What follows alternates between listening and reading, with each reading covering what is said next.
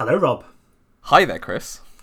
Welcome back to the 10 Minute Design Chat. Thank you very much, mate. Let's talk about designing games for kids.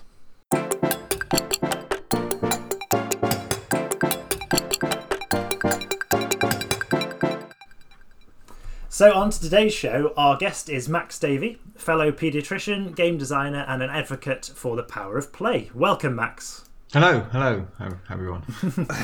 Um, so I found I found out about Max, I suppose is the way I would put it, from uh, so Dan Hughes. So Dan Hughes is the guy that, with his daughter, uh, has designed the fantastic Cora Quest. Internet Titan. Yes, Yeah. it's been absolutely incredible.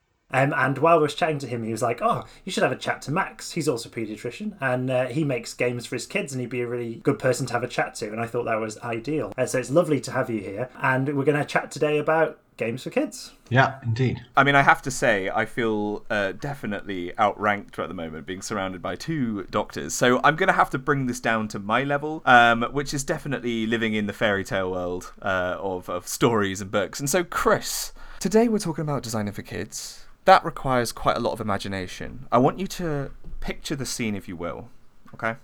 I'm tucked into bed Slippers on. slippers on, nice cup of cocoa, and and, and I'm oh I'm, I'm just getting all cozy. But it, I could really do with a bedtime story, Chris. I really could do with a fairy tale. So what I'd like you to do is try and figure out a lovely fairy tale. Me and Max are going to be deciding whether this has sent us to sleep for good or bad reasons, and I'll I'll get you started off. I'll get you started off, so it's only fair, okay? Once upon a time, there was a lost meeple. Okay. This lost meeple was wandering through a dark cube forest. Hmm.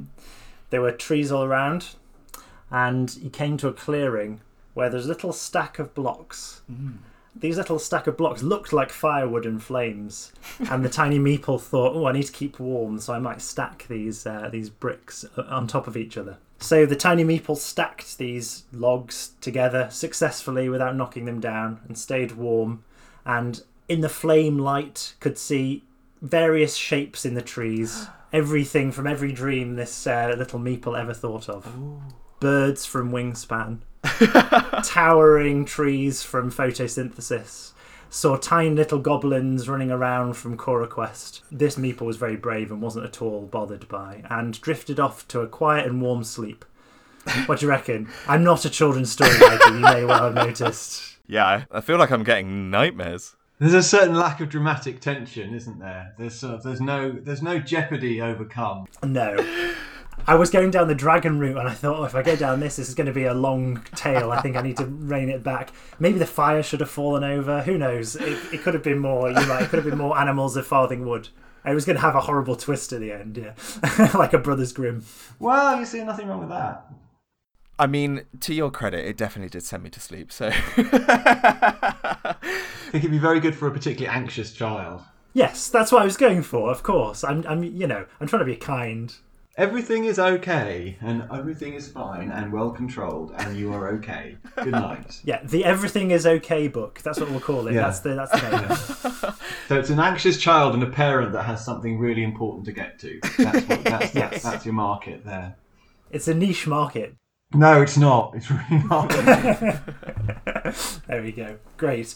Um, so yeah, there we go. After that, we need to, you know, horrible ending was the fact that the tail, the tail was terrible. Um, so, Max, I wanted to ask you because obviously I was looking back through some of your um, blog posts on your website about designing and and thinking of rethemes for games for your kids. Hmm. Your children, how old are they now? Because obviously, I imagine it's moved on since then. Yeah, we've got. I mean, I've got a sixteen-year-old, I've got a fourteen-year-old, and I've got an eleven-year-old, and the young, you know, so so we are not really, we don't have kids games. We don't play kids games anymore. I was just in the middle of a family game of Root, so you know, we're not, we're we're, we're not in that design space. But I mean, I ha- we have been through it. I've been kind of into games since the kids were very young, so um, that's certainly something a space I've sort of existed in for some time.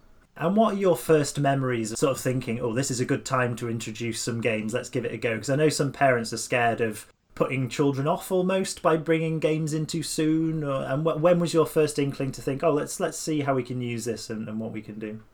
Well, I think there've always been there've always been some games around. There've always been kind of wanting to stimulate the kids. And that what I realised fairly early on that there were there was a sort of inkling of a few games that were better than the terrible ones. There's a little game called Misfits, which we thought this is quite fun. It's not great, it's quite fun. Um, and I think that the kind of breakthrough for us as a to become a family of what you would recognise as gamers was probably Reiner Knizia's Ingenious. That a friendly friend had a copy of, and we played it at their house, and we thought all thought it was great. And it's sort of sim- simple enough that you could grasp it at about six if you're a relatively, relatively bright child. But it's engaging enough that we can. I mean, I would still probably pick it up now. Um, so that's that was the break the breakthrough, and then what we we just basically. I mean, I fell in love with games myself, and also started sort of pushing them upon the kids at, a fairly early age as well. Um, and it's always just been for me a lovely way of spending time together, which isn't the only way of spending time together, but I mean, particularly in the last year with all of the time indoors and, and not much else to do, it's been a bit of a, a lifesaver for us as a family you sort of touched on a couple games there, and you say that some of them are like, yeah, they're pretty good, they're alright. Um, but one thing that's always fun is when you find a game that both kids and adults can enjoy together. Yeah. Um, and there are so many, like there are so many great games. It's a bit like a good cartoon. You know, the real good cartoons are the ones that the parents want to watch with the kids. And uh, and you know, when you've got a game that actually it's not just like, Daddy, can I play that again? It's actually like, oh, should we bring this to the table? Then yeah, you yeah, know, it's such a such a pleasure.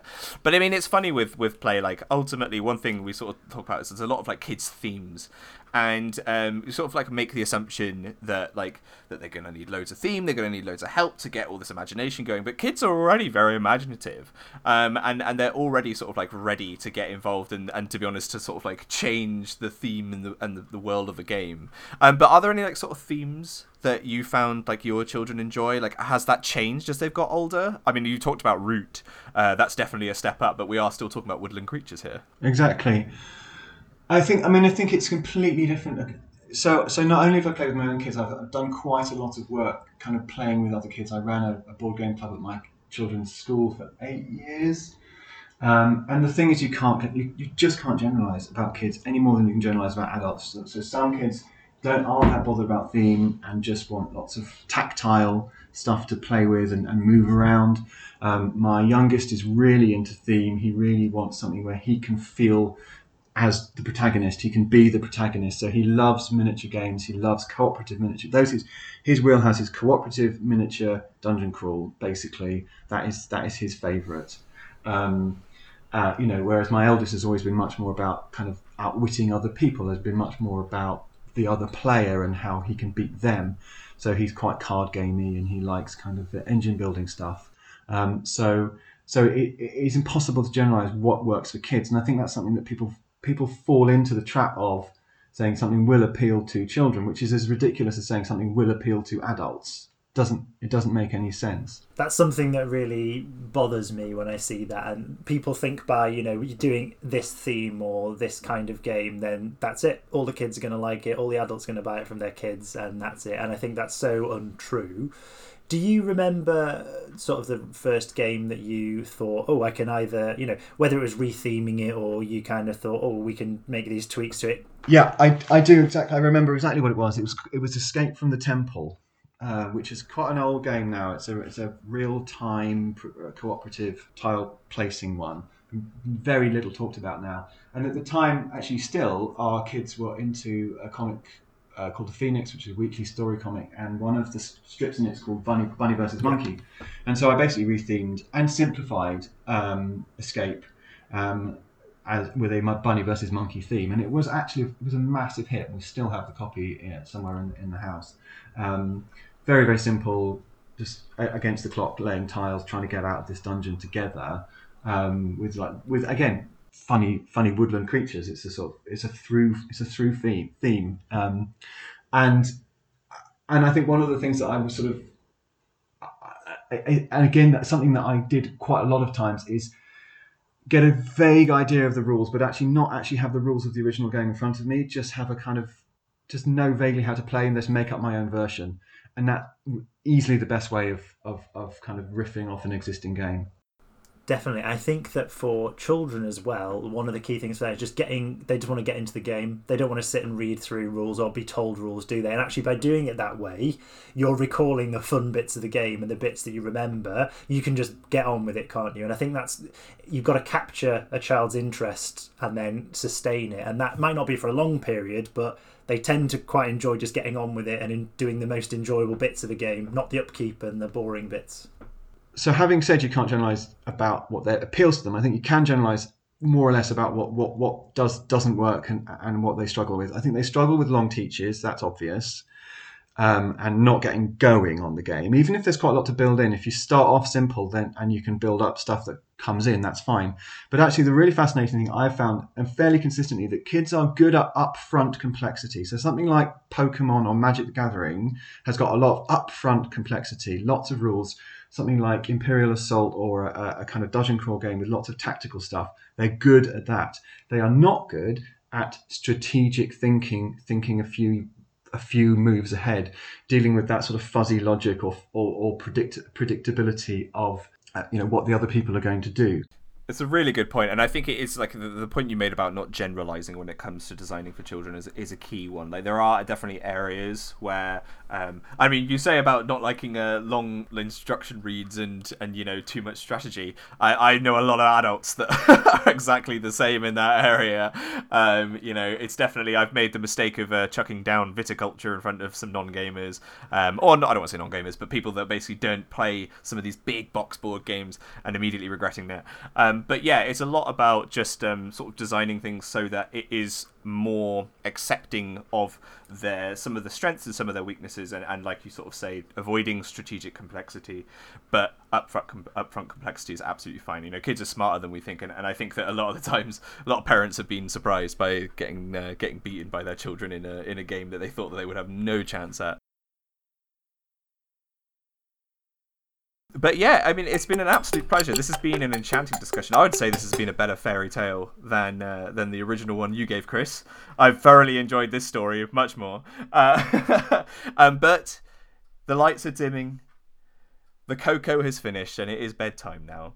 However, before I go, I just wanted to sort of see Chris. Did you have any sort of like last points you wanted to give when it comes to designing for children? So I think don't necessarily change your design the way you make new board games and designs just for kids. I think people forget about the fact you're still going to have to play test. You're still going to have to get lots of kids to try them if you want to do those things and don't don't neglect that part of the game design process because actually if anything you're going to get much more valuable and fair playtesting feedback for a child who's not got a filter than you are from an adult who's playing in one of your game designs. So I would say as with anything get out there find lots of children that want to play the game and play test it until you can't change it at all. Completely agree. Well, it's been a real pleasure. Thank you so much for joining us, Max. Where can people find you online if they want to see some of your fantastic work? I'm not doing a lot of online board game stuff, um, but I suppose you can probably the best places to find me on Twitter at Max Davey or uh, Instagram at Dr. Max Davey, and just um, if you can't find something you're interested in, I can I can direct you to it.